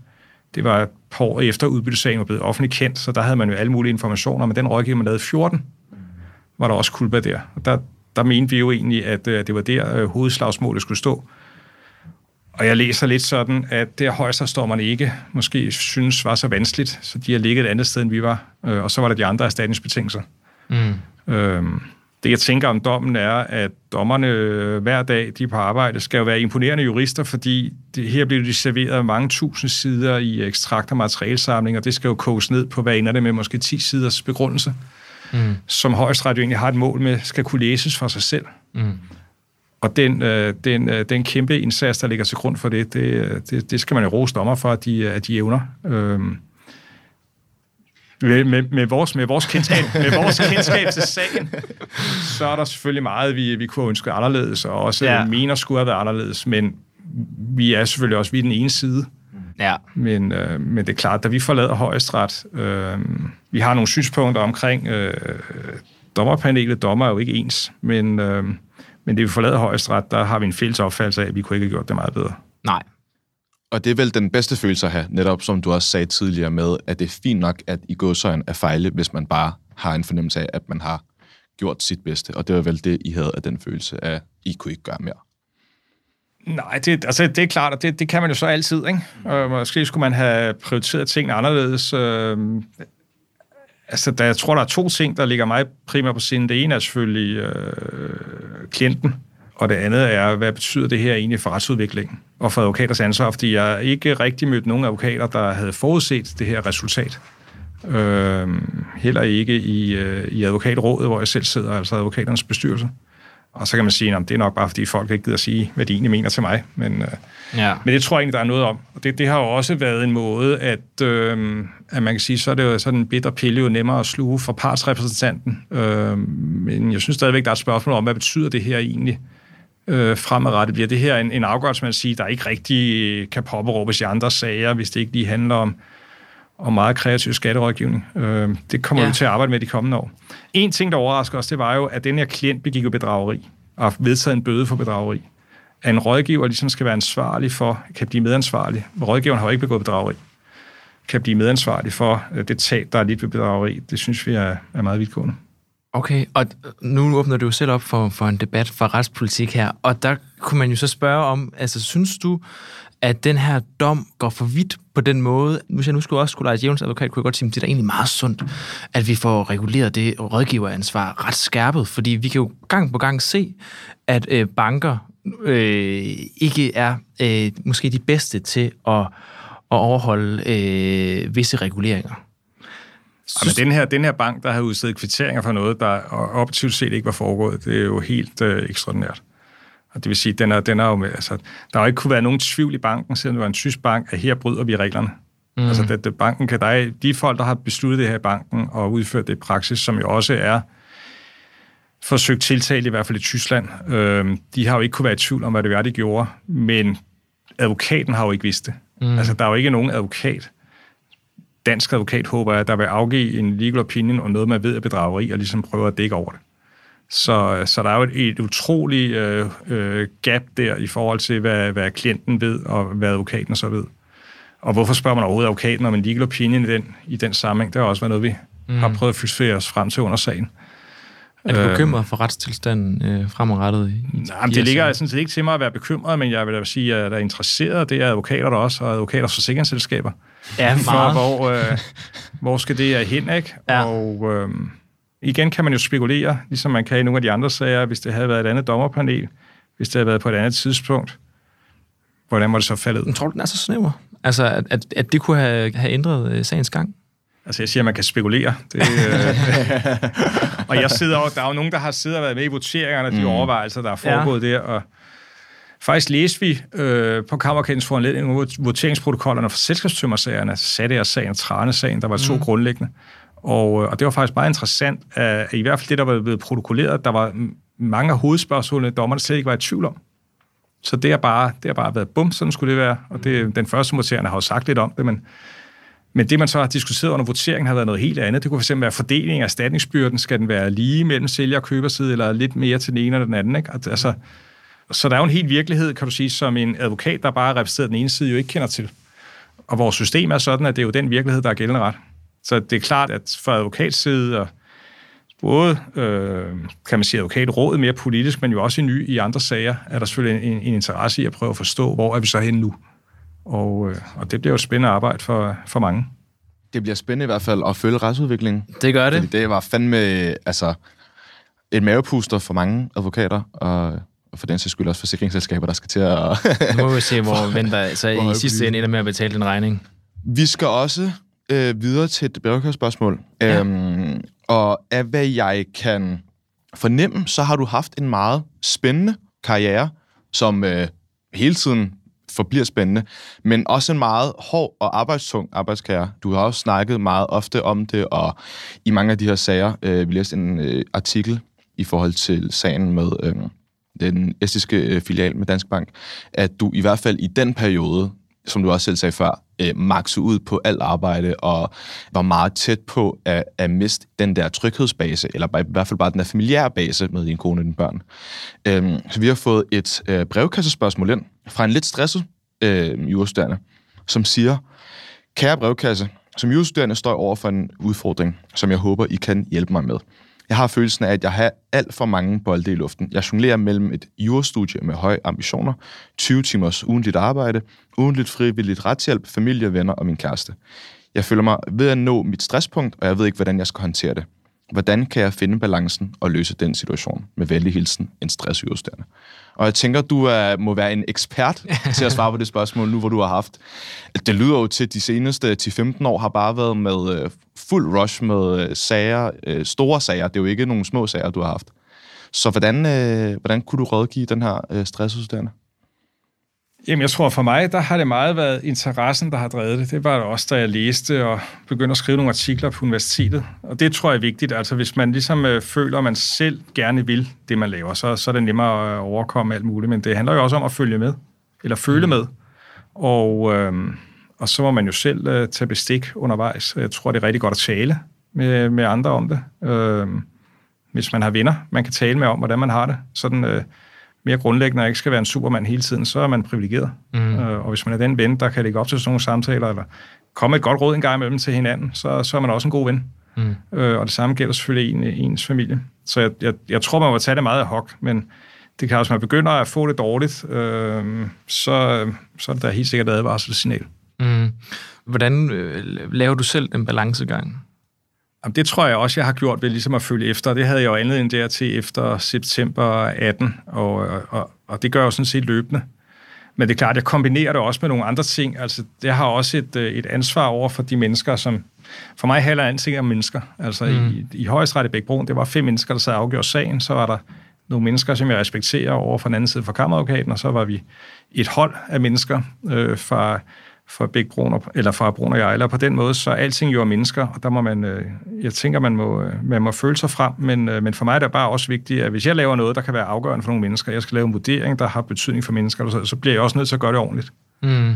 Ellers kan jeg ikke lave opgaven. Altså det, jeg kan ikke gå på kompromis i forhold til de folk, der afhænger af, hvad jeg lige, fordi jeg nu lige sidder i den situation, jeg er i, der afhænger af, hvad jeg, hvad jeg kommer frem til. Det må jeg så løse med dem, jeg arbejder sammen med, men jeg har selvfølgelig også et personligt, hvad med mig selv, Øh, og det må man jo også øh, sørge for at kalibrere løbende. Så der er jo mange ting, man skal, man skal styre. Det gode, øh, det gode kan man sige, for den justerende, den unge jurist, det er jo, at det gælder for os alle mennesker. Så vi har jo alle sammen noget, vi skal kalibrere, og derfor bør man selvfølgelig også på en arbejdsplads kunne tale om det. Og det synes jeg egentlig også, at vores medarbejdere er gode til. Mm. At nu, nu er det lige op over, kan jeg mærke, og så er det jo mm. egentlig ikke så meget en diskussion om, hvorfor er det sådan, eller hvad kan du gøre anderledes med, hvad kan vi gøre for at hjælpe dig og hjælpe hinanden? Hvad har du personligt selv gjort Altså, nu, nu har vi jo læst, at du har skruet ned for arbejdsbyrden, men hvordan kom du tilbage til den øh, familiære base, som du måske var lidt væk fra tilbage i netop 17-18? Øh, hvordan genopbygger man lige sådan en øh, sådan base? Nå, men jeg tror, at det gælder jo i alle menneskelige relationer, at der er en forståelse for, ligesom at nu er der noget, der, der er ekstremt, ikke? Øh, og, øh, og det er klart, så kan man blive ved med at være ekstrem, øh, og, og så er man der jo ikke, eller også, så, så må det ændre sig, det må der være en forventning om, og det, det gjorde mm. det også her. Mm. Øh, I virkeligheden synes jeg nogle gange, at det, det, er, jo så, det er jo så et tidsspring, men, øh, men der er jo også perioder, der er ekstreme, ikke? Altså, det er jo jer, der er interesseret for folkeret, øh, kan man sige. Øh, 2. verdenskrig var en ekstrem periode, ikke? Der er også øh, i dag i Ukraine nogle ekstreme perioder, ikke? Øh, på sådan lidt mere samfundsmæssig plan. Ja. Og... Øh, og der må man jo så øh, yde, hvad man kan, men, øh, men det er klart, at for en del mennesker, så er det jo ikke det, der er det afgørende for dem. Altså, det er ikke, øh, hvis personen i din brevkasse har en kæreste, så er det nok ikke nødvendigvis karaktererne på jurastudiet, der er vigtigt for kæresten. Mm. Så er noget andet. Og hvis der ikke er det, der andet, så, ja. så er der ikke noget at bygge på, tænker jeg. Interessant. Men øh, ja, hvis vi lige bliver der... Øh, nu tænker jeg, jeg netop også, jeg hæfter mig bare meget med sådan øh, familie, fordi hvordan, jeg har godt forstået, at der er en forståelse øh, fra dine børn og din øh, kones side, men øh, hvordan, altså, er det en sådan fuldt ud forståelse for, ja, du har en kæmpe, kæmpe sag, eller er det sådan en, at man, de må vel stadig have en eller anden form for sådan en, ah, man kunne ikke bare droppe den sag, eller sådan, vi savner ham herhjemme, eller han er næsten aldrig hjemme. Hvis det var det, der var tilfældet, er det ikke stadig svært at jonglere mellem, at du har en familie med, hvad var det, tre børn, øhm, og så samtidig også køre nogle af Danmarks største sager i hvad, nyere tid. Jo, men jeg tror, at der er så mange ting, der er svære. Ikke? Altså, nu har jeg fået tre sunde børn. Det er jo ikke alle, der får sunde børn. Det er jo også svært, så, så kan jo være... Det jeg tænker øh, tit, at øh, når jeg møder andre mennesker, at det har ikke været en dans på roser, der hvor de er kommet til. I er jo også kommet langt. Altså, I har jo også været igennem alle mulige test allerede, øh, og, og flere står forud, og det gør det jo for os alle sammen. Altså, så jeg tror, at alle har jo leveret et brag en indsats, og alle har oplevet noget, de kunne have ønsket sig anderledes. Øh, Men nu er vi ligesom, hvor vi er, og hvis vi møder hinanden, altså hvis vi har nogle øh, gode samtaler om det, og det, det tror jeg faktisk, at jeres generation er, er blevet bedre til, øh, så, øh, så tror jeg meget vundet, så kommer der en medmenneskelighed ind i vores relationer, som man kan bygge på både privat og også professionelt. Så hvis vi lige skal have sådan en, øh, sådan en one-liner, hvad er dit bedste råd til den her stressudstuderende? Jeg vil styre efter det, jeg virkelig selv synes er spændende. Det, der betyder noget for mig. Og så lader det være afgørende. Og så virker det som om, at personen skal... Der er noget, man nok skal drosse ned på en periode i hvert fald. Har du nogle øh, gode råd, øh, Oscar Blokskov? Du sidder også og laver meget, jo. Øh, Ja, det gør jeg da, men, men jeg vil da gerne... Det er ikke grænsningskommissioner, men, nej, men, nej. men øh, vi er derhen af. Nu må se, hvor det ender hen, ikke? Men, men øh, jeg vil da gerne lægge mig lidt i forlængelse med, hvad Ole siger her, fordi at det, jeg synes er det vigtigste for det, man laver og beskæftiger sig med, det er, at man øh, har drive for det, og man ikke, altså man skal ikke gøre noget for at få det på CV'et, man skal ikke gøre det, man skal gøre det for en oprigtig interesse, og fordi man, man brænder for det. Øh, så kan der være perioder, med, hvor det, man brænder for, er en anelse småkedelig eller så videre, men men jeg skulle gerne komme tilbage igen, den gnist. Så længe man kan spore den i sin tilværelse, så øh, synes jeg, man er i det rigtige sted. Og så skal vi også lige huske øh, med jurastudiet også, at det er jo en bred palet af alle mulige retsfelter. Og der er ikke nogen, der siger, at man skal være øh, ekspert i det hele, eller øh, være forelsket i alle jurens områder. Øh, og der kender jeg det også for mig selv, at der er det med at finde det, man, man synes er særlig spændende, øh, og, og dykke ned i det. Og øh, man kan sige, problematikken med kæresten og 20 timers arbejdsuge, det er en øh, universel problematik. Mm. Og øh, det, det må de højere magter på en eller anden måde øh, rådgive om. Det, det, den er svær for mig at, at komme med konkret øh, rådgivning på, men den er, den er i hvert fald god at i talsæt og være ops på i fremtiden. Hvad vil du øh, rådgive i sådan en situation her? Jeg er også fuldstændig enig med de to herrer øh, ved min side. Ja. Øhm, jeg kan i hvert fald selv genkende fra sidste semester, eller ja, fra sidste år faktisk, Ja. øh, på fjerde semester, hvor at, øh, ja, skole og podcast og studiestartskoordinator og hvad ved jeg ikke. Og jeg tror, mit bedste råd var der, at netop, som du også selv siger, Ole, at der er nogle ting, som man bliver nødt til at skrue ned på, det man ikke synes er, hvad kan man sige, så givende eller så spændende, og det, man synes, der er spændende, det øh, skruer man så op på. Og det var jo så det, der var tilfældet, øh, er så desværre gik hen og skruede skolen ned, fordi at, jeg tror, det kom i en forlængelse af, at der var meget andet, jeg synes, der var mere spændende, og at vi mm. havde ting så krediteret, som jeg ikke er øh, så vild med. Øh, dumme den også, desværre. øh, og så skruede jeg jo op for alt det andet, som man kunne lide. Podcast og mm. venner og familie og sådan noget mm. der. Øh, så jeg tror, det er sådan en balancegang, og som du også selv siger, øh, Ole, øh, øh, mm, fø- følg efter. Altså, kroppen er heldigvis god til at alarmere de fleste mennesker, når det er ved at nå sin grænse. Ja. Og det kunne jeg også selv forestille mig øh, hos dig, Ole, at dag 18, at der tænkte din krop, nu, nu er det nok det her, eller sådan, nu, det, nu, nu, nu skal vi lige dreje lidt, dreje lidt på nogle andre ting. Alting kan blive for meget, hvis man får for meget af det her. Men jeg vil gerne sige her til sidst, jeg synes, I skal alle sammen glæde jer, når I bliver færdige. Ja, Der er så mange mere spændende ting ude. Universitetet er rigtig godt. I er rigtig dygtige lærer. Jeg er sikker på, at I har et godt kammeratskab. Men øh, når I Jeg kommer tror ud, lige klar til at blive fær- færdig. når I kommer jeg- ud, så skal I glæde jer endnu mere. Det-. Livet, stopper ikke der. Jamen, det er godt at høre. Og med de afsluttende perfekte ord, så Ja. ja. vil vi gerne sige uh, tusind tak. Uh, som sagt tidligere, uh, da vi lige mødtes med dig, at uh, du har været en af de gæster, der er blevet spurgt allermest ind til. Yes. Uh, med en bred palet af alle mulige spændende og sjove sager, som du har lavet. Ja. Uh, som klart også, tror jeg, øh, eller ved jeg nærmest, uh, inspirerer til dagligt mange uh, unge juristande til at blive en uh, kanon som dig. Bestemt. Så tusind tak for, for at deltage med. Det var en udtryk fornøjelse. Tak skal du have. Selv tak. Vi skal se noget lidt trist nu, øh, Bilal, for du tager afsked med, med podcasten efter et år med gode oplevelser. Mm-hmm. Også nogle, nogle hårde oplevelser, nogle, ja. Nogle pressede oplevelser for os begge to, kan vi vist roligt sige. Øh, men, men primært øh, samler vi på gode oplevelser sammen. Det, øh, nu lyder det som om, det er sådan et øh, 25-års øh, sølvbryllupstal, jeg vil holde til dig. Øh, og det er det måske også, fordi at øh, der er gået et år, og øh, du skal søge nye græsgange. Du skal blandt andet til San Diego, mm. og øh, på udveksling og så videre. Ja, og, øh, og så stopper det her foretagende. Ikke helt, men vores værtskab, øh, eller dit værtskab i hvert fald. Hvor, øh, hvor, vores kæresteforhold, det stopper herfra. det gør det i desværre. hvert fald, det gør det. Øh, og i den forbindelse har vi også inviteret vores øh, chefredaktør ind, Rasmus øh, Lehmann, til at, øh, lige sige et par bevingede ord til Bilal, inden han øh, forlader os? Ja, altså først og fremmest, øh, tusind tak, Bilal. Det har Jo, tak, været øh, en, en rimelig hissig øh, oplevelse øh, på mest godt øh, i dit værtskab her. Jeg synes, det har været øh, vildt spændende at hive to så uprøvede kræfter, både dig, Oscar, og også dig, Bilal, ind som værter på et allerede øh, eksisterende podcastformat, hvor ingen af jer har prøvet at lave radio før. Jeg synes, du har øh, været en fantastisk repræsentant for øh, både øh, diversitet, men også at give nogle, øh, nogle hudløst ærlige øh, indspark og perspektiver på det at læse jura. Det vil jeg gerne takke dig for. Det er der ikke særlig mange i den juridiske branche, der tør. Det kræver ekstremt stort mod, og det mod synes jeg, du skal tage med dig videre. tak, tusind tak. Øh, jeg synes, at I har været sindssygt gode begge to, drenge. Øh, jeg synes øh, også, I har nogle udfordringer, øh, som vi skal arbejde på. Øh, det tager vi øh, videre i det næste nye, der kommer øh, med dig, Oscar.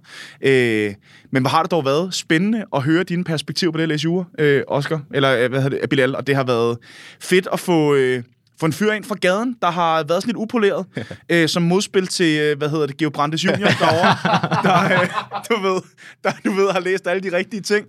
Øh, og det har bare været mega fedt. Og så må jeg godt, øh, som til allersidst, øh, rose dig, og særligt også, øh, det skal alle lyttere vide, øh, der står et menneske her, øh, en ung mand, øh, i et podcaststudie, der stammer, og som fucking bare ejer den. Tusind tak. Undskyld udtrykket, og det synes jeg er med med sejt. Og det synes jeg, at øh, alle derude kan lære sindssygt meget af, at man skal bare gøre det, man vil, og lade være at have så ondt i maven over, hvad andre folk må tænke. Så kæmpe, kæmpe skud ud til dig, Bilal. Tusind tak. Mega flot. Det betyder meget. Tusind tak. Virkelig.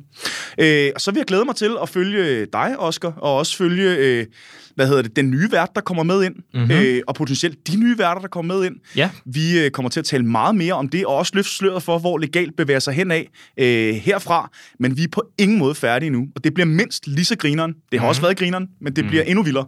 Det gør det. Det gør det, det gør det. Det kan jeg også selv, øh, kan jeg også selv vouch for i hvert fald. Det bliver, det bliver fedt fremover. Så øh, herfra skal der kun lyde tak igen, Bilal, mig, og der øh, takker for- kæmpe meget held og lykke øh, i USNA. Ja, nu kommer jeg tilbage med sådan gun law og, og, Ja. ja. og det hele. Gå tilbage til gaden. Så, så er så vi er tilbage, tilbage til bloggen. Tilbage til Ja, bloggen. ja. Det er mig, der takker for muligheden, Rasmus, og øh, tak for, øh, for, at jeg har fået muligheden for øh, ja, både at lave noget podcast, jeg synes, det har været meget, meget sjovt, øh, men netop også muligheden for at være jeg har i hvert fald prøvet at forsøge at være upoleret øh, så meget som muligt, for netop at sætte perspektiv på, at Eurostudiet ikke bare er en dans på roser, men at det fandme mm. også øh, har sine downsides, desværre. Så tusind tak for muligheden. Og øh, tak for øh, kæresteforholdet, Oscar. Selvfølgelig. Vi fortsætter på Vi fortsætter den efter du kommer tilbage på USA. Perfekt, det skal ja. nok. Fornemt. Tak skal I have.